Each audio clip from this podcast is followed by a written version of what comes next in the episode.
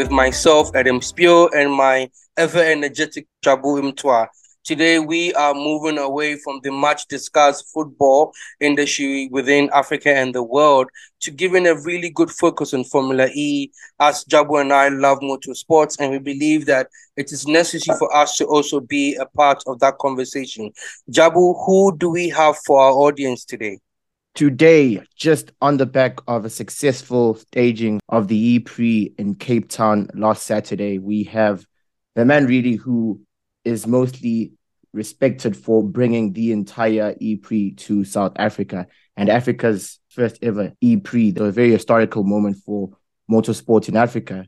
And to talk us through the successes and just talking us through the experience of hosting and staging an E Prix, we have the chairman and co-founder of Eve Movement, Iain Banner.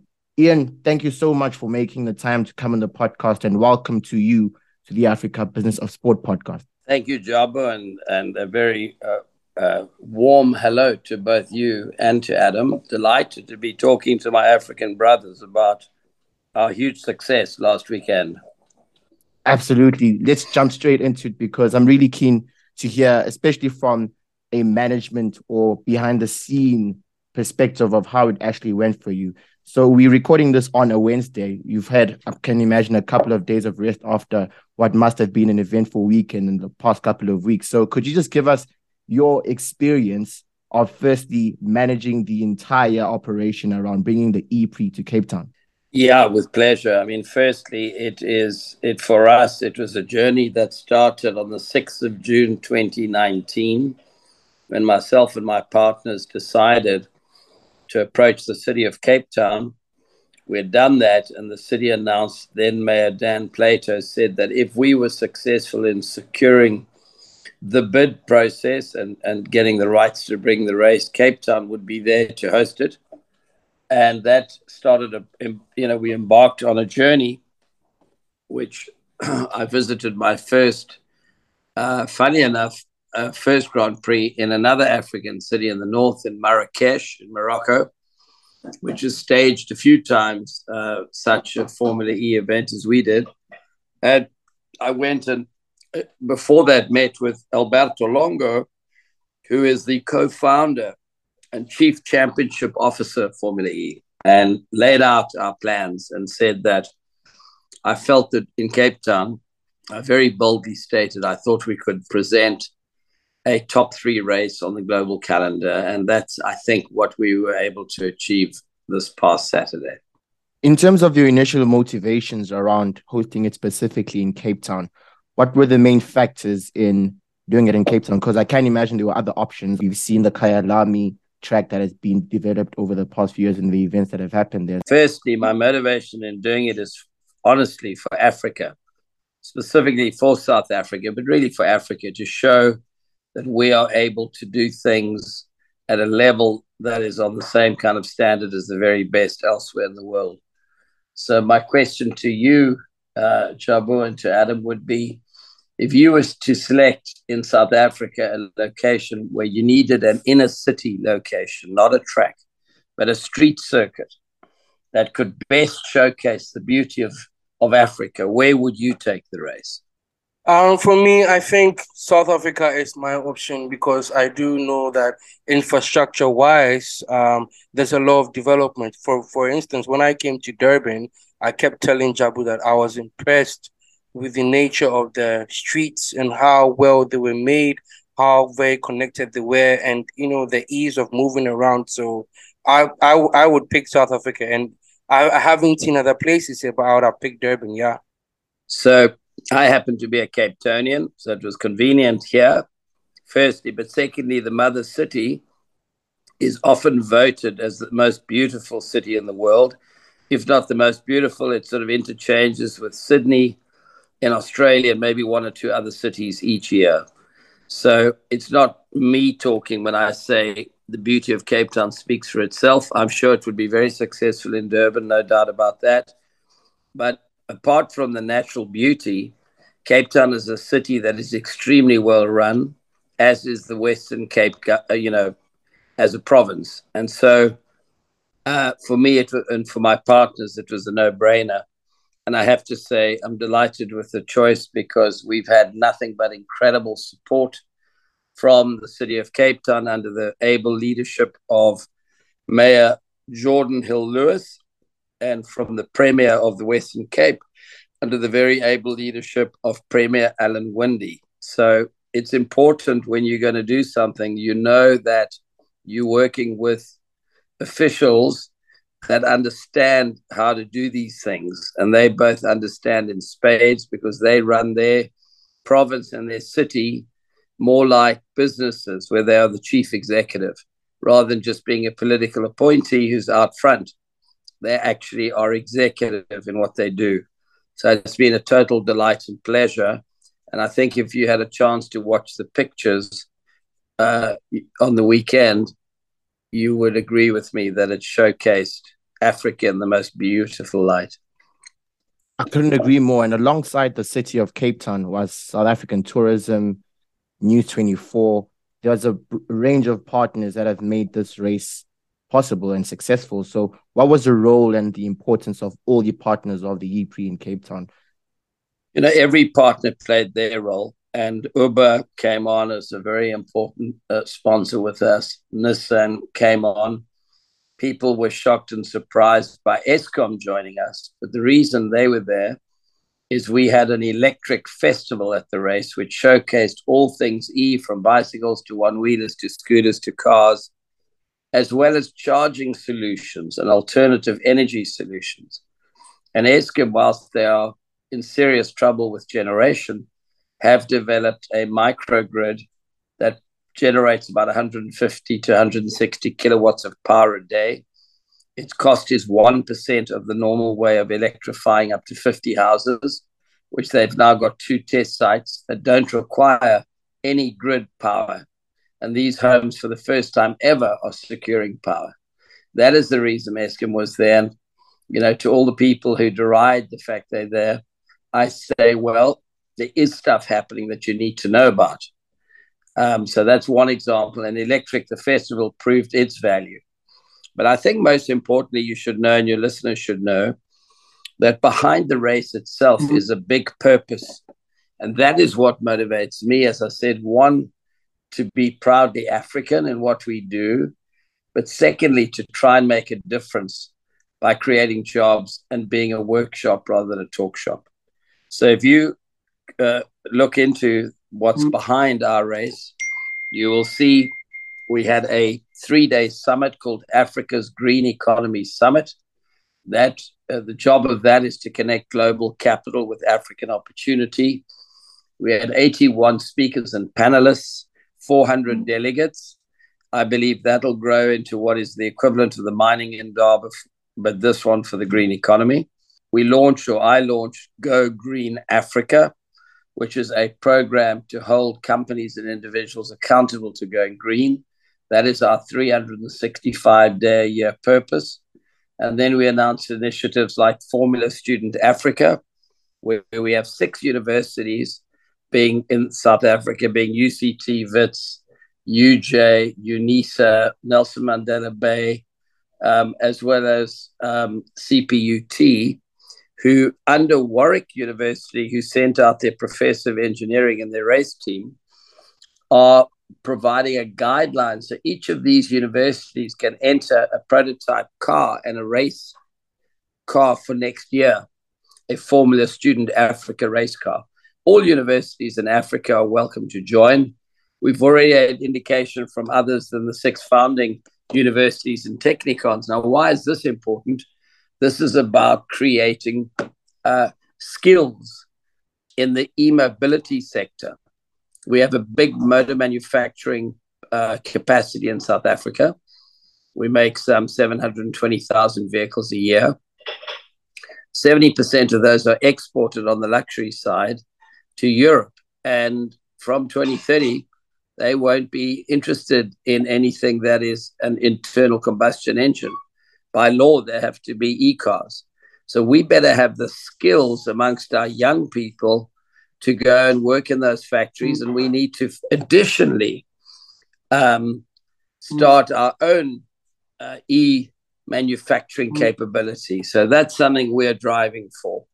So. I think those job creation opportunities, that mm. purpose, really is what underpins us. And then the race becomes the annual celebration to showcase everything that is possible in the world of sustainable net zero, uh, in the sustainable net zero environment. So that's the big purpose piece.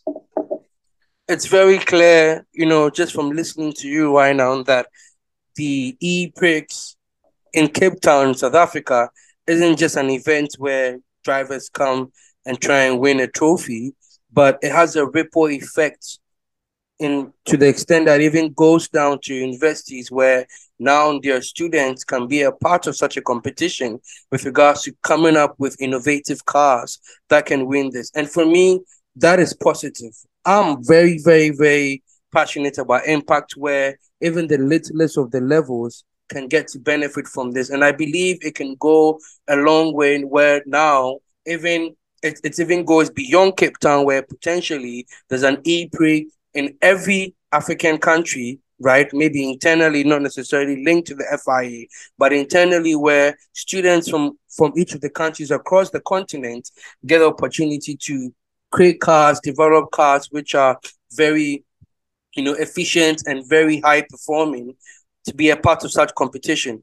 Where where does this fit in with the with, with the agenda for the youth with regards to I, I know you've spoken about it um briefly, but give us a bit more in depth into it where it gives a focus to the youth because you and I do know, and even Jabu do know that for a very long time, the youth having been integrated in the business is a sports business of, of, of you know operations on the continent. But where does this directly impact more opportunities for them? Sure. Well, I think firstly, the Formula Student Africa program that I've just spoken about, and I'm delighted to hear your excitement around impact, because that's what we have to do in this continent of ours.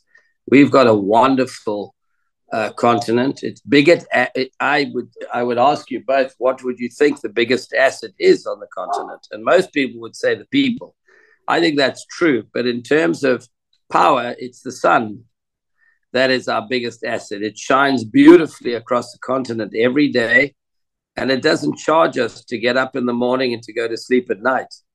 It just gets up and it puts out its beautiful rays of sunshine. And we've got to capture those. So on the Formula student side, it's about e mobility skills. That's for young people that are technikons at universities and others that want to join them in these teams. And I love your idea. We can extend this throughout Africa. We could even have national championships from each country and a winner coming to compete in the For- Formula Student Africa finals. That's something to think about. But beyond that, in terms of giving hope and interest, we had, for example, 300 plus kids from the communities put together by the Laureus Sport for Good Foundation which I founded 22 years ago, which uses sport for good. It, it brings children together to address social issues in communities. And you can look up Laureus Sport for Good Foundation. But we now, having started from scratch, support some 300 projects every year. We've raised about $250 million since we started, and we've impacted the lives of six and a half million children across the globe. Many of those projects are in Africa, 35 of them are in South Africa. And so it's really uh, about impact, as you said. And this race is, as I said, the celebration that can give cause for hope and belief. I'm tired of people complaining about what's not being done. Let's rather get out and showcase what can be done and take our young people with us in this exciting journey of renewable energy. Go Green Africa has big plans to promote investment and job creation. And that's something over the next five to 10 years that will definitely make an impact and move the dial on this continent of ours. And, you know, the race will continue to be the vehicle that promotes the face of what can be achieved. Uh, as I said earlier, in terms of sustainability and net zero, it's the only sporting code in the world that achieves that rating, that net zero rating, or specifically an ISO 20201 code. So it's it's exciting. It's it's about sustainability. It's about impact, and then of course, and that's 365 days a year, and then the race is the celebration. I must say, Iain, I'm really, really encouraged by the level of engagement and contribution that especially the Formula E student program that you're speaking about is going to have on the youth in Africa. Myself being a Wits student, really intrigued as to how that will go and possibly the car make that my university contributes to next year's race, hopefully.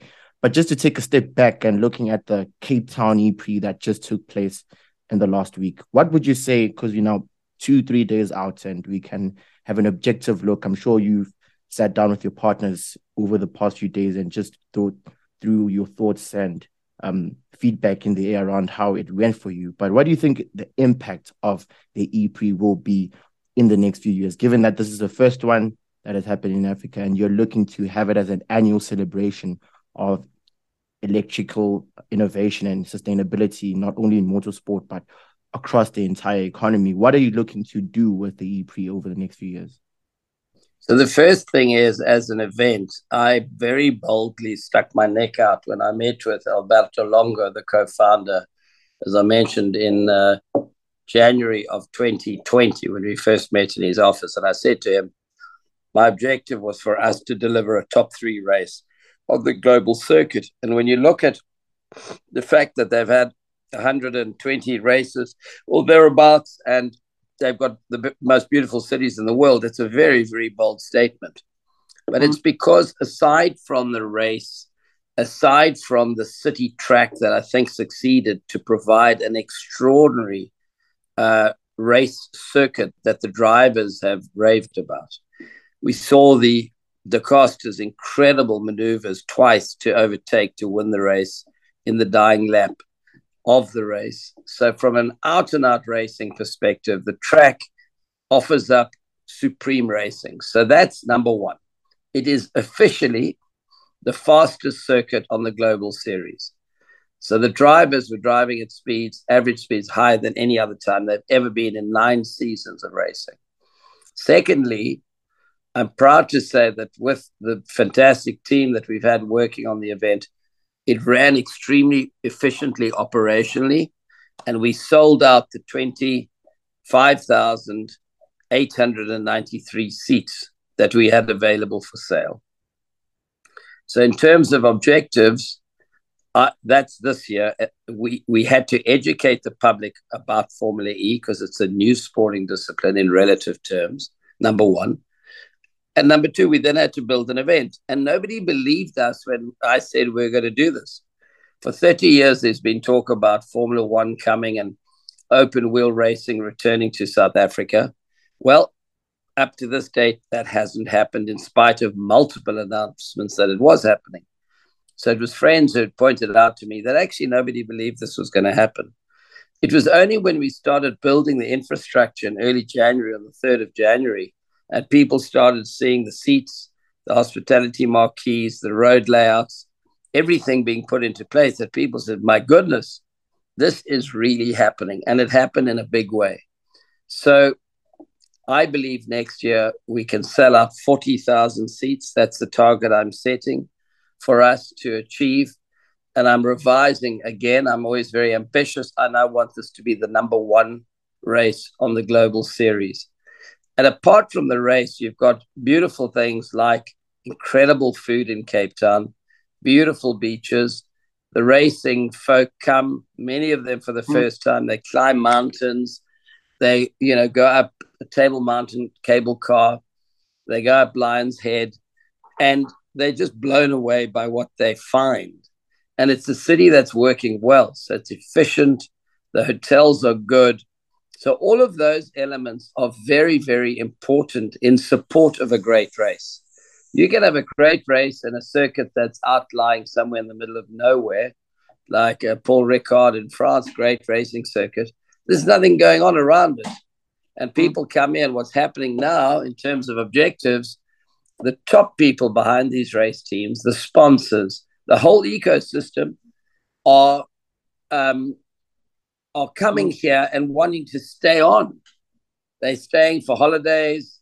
etc. In the future, I'm hearing stories they're going to come a week before and stay on a week after.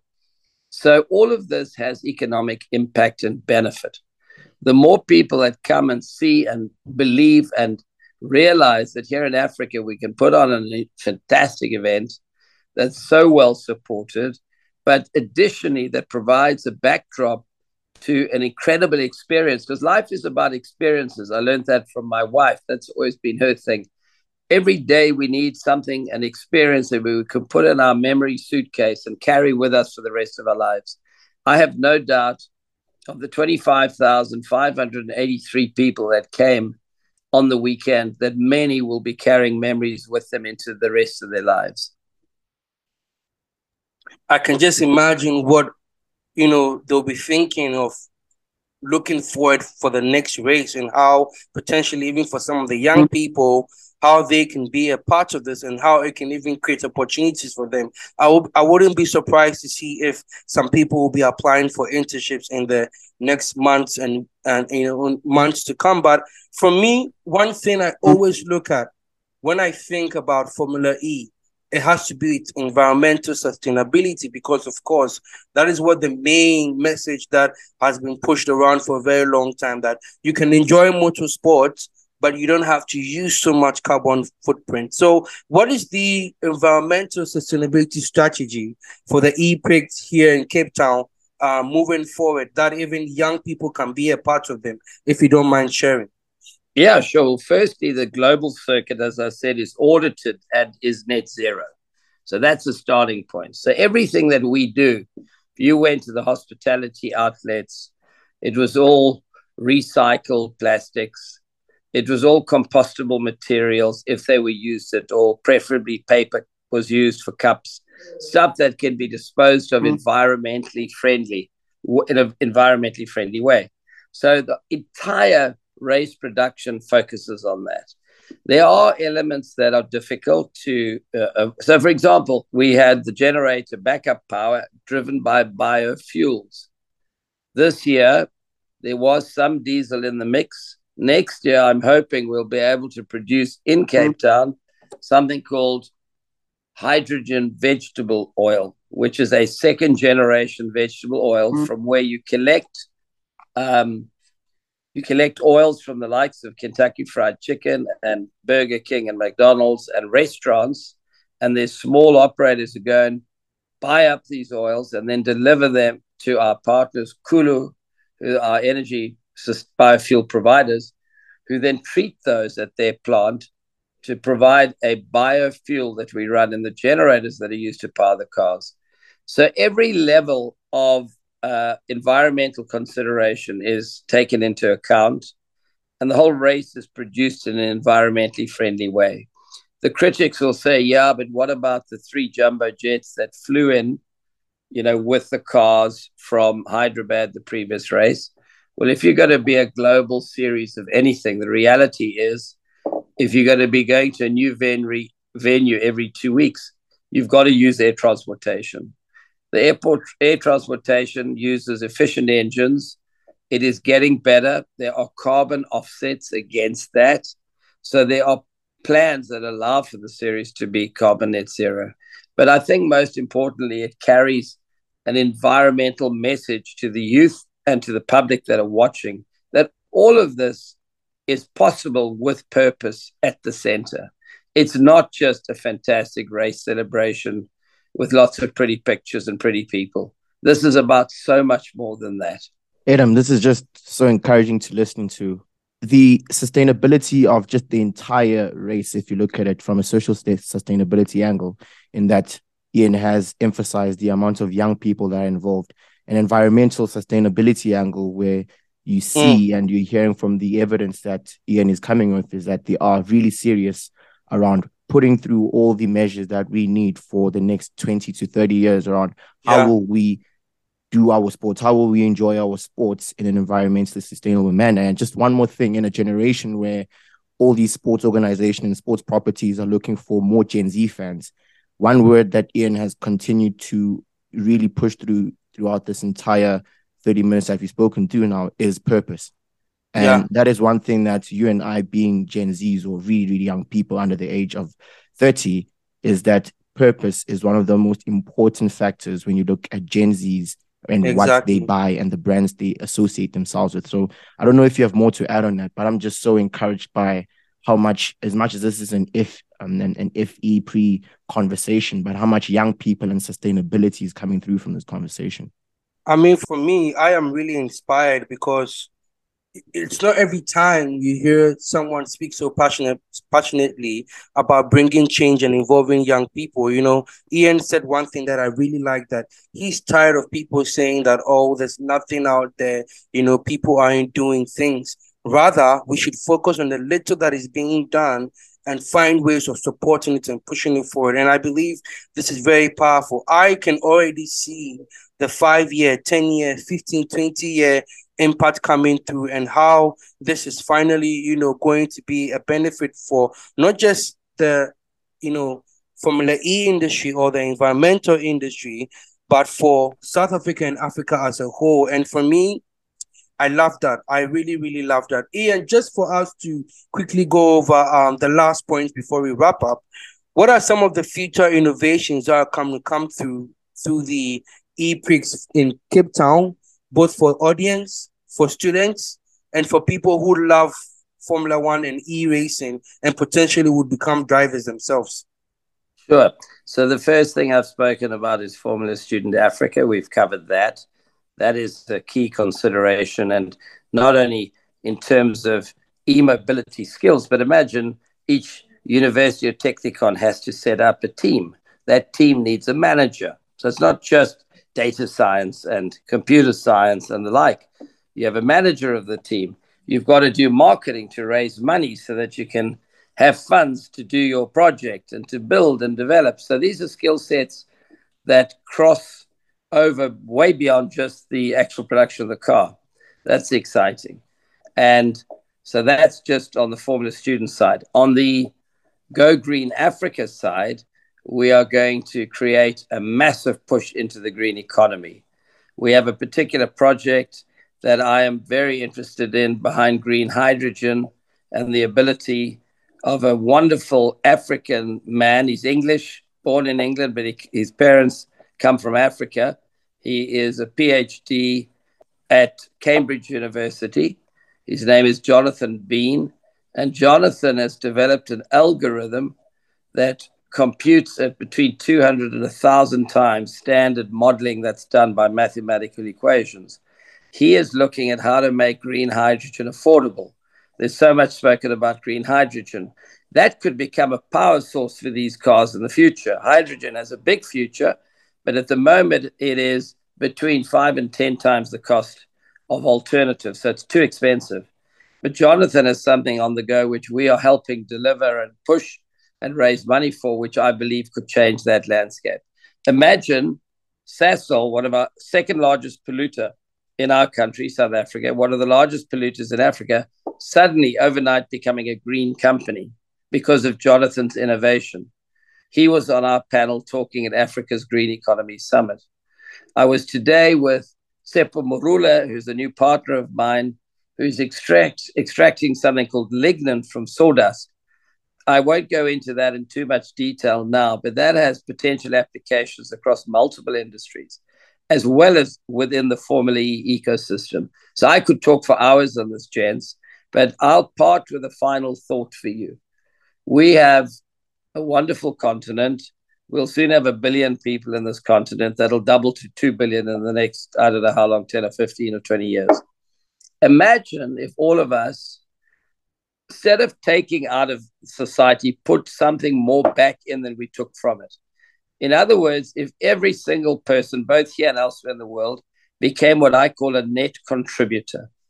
So just think when you pass into another life, whatever that might be, you leave having put a bit more in than you took out of society. Can you imagine how we would fly as a, not only as a continent, but how we would fly as a world of people on the basis that instead of being greedy and only interested in ourselves, we actually made a difference in the life of others. And if we can convey that simple message I'll tell you, power to Africa. The people, that is, and I want to do that in more ways than one. If we can give people energy, which is our intent, that'll give them literally power to make a difference. We've got wonderful young people. So we're going to be helping. Let's have a chat, guys, next year. And I will undertake to get Alexander McLeod to connect with you, who is who together with me founded Formula Student Africa. And you speak to Alexander, he can tell you about the exciting plans. He's a young man who I've mentored for 15 years. He's now at Warwick University heading up innovation and enterprise, and he'll talk to you about it. He's as passionate as I am. Iain, there are three key things that embody you as a person after having this wonderful conversation, you know, with you and Jabu. You're a visionary, you're a purposeful leader, and you're a shining light to the continent. And Africa is truly grateful for a person such as you. I mean, I have really enjoyed this conversation. I know Jabu has enjoyed it as well. And we're really, really grateful for you coming on and just really giving us a good idea of what the Formula E industry has for this continent. Like I always say, exciting times ahead. Thank you, kind. It's been wonderful meeting you both. And I'm sorry, Job, it took a little while to connect, but here we are. I'm delighted we've done it. Brilliant, Iain. And again, just on purpose, young people, environmental sustainability, I think you're one of the most forward thinking and self aware people within the industry, particularly how much you emphasize young people. And that's something we really appreciate. So thank you so much for this conversation we hope to continue to keep on covering the E-Prix for the next few years and really appreciate your contribution that you bring to the sports business as a whole.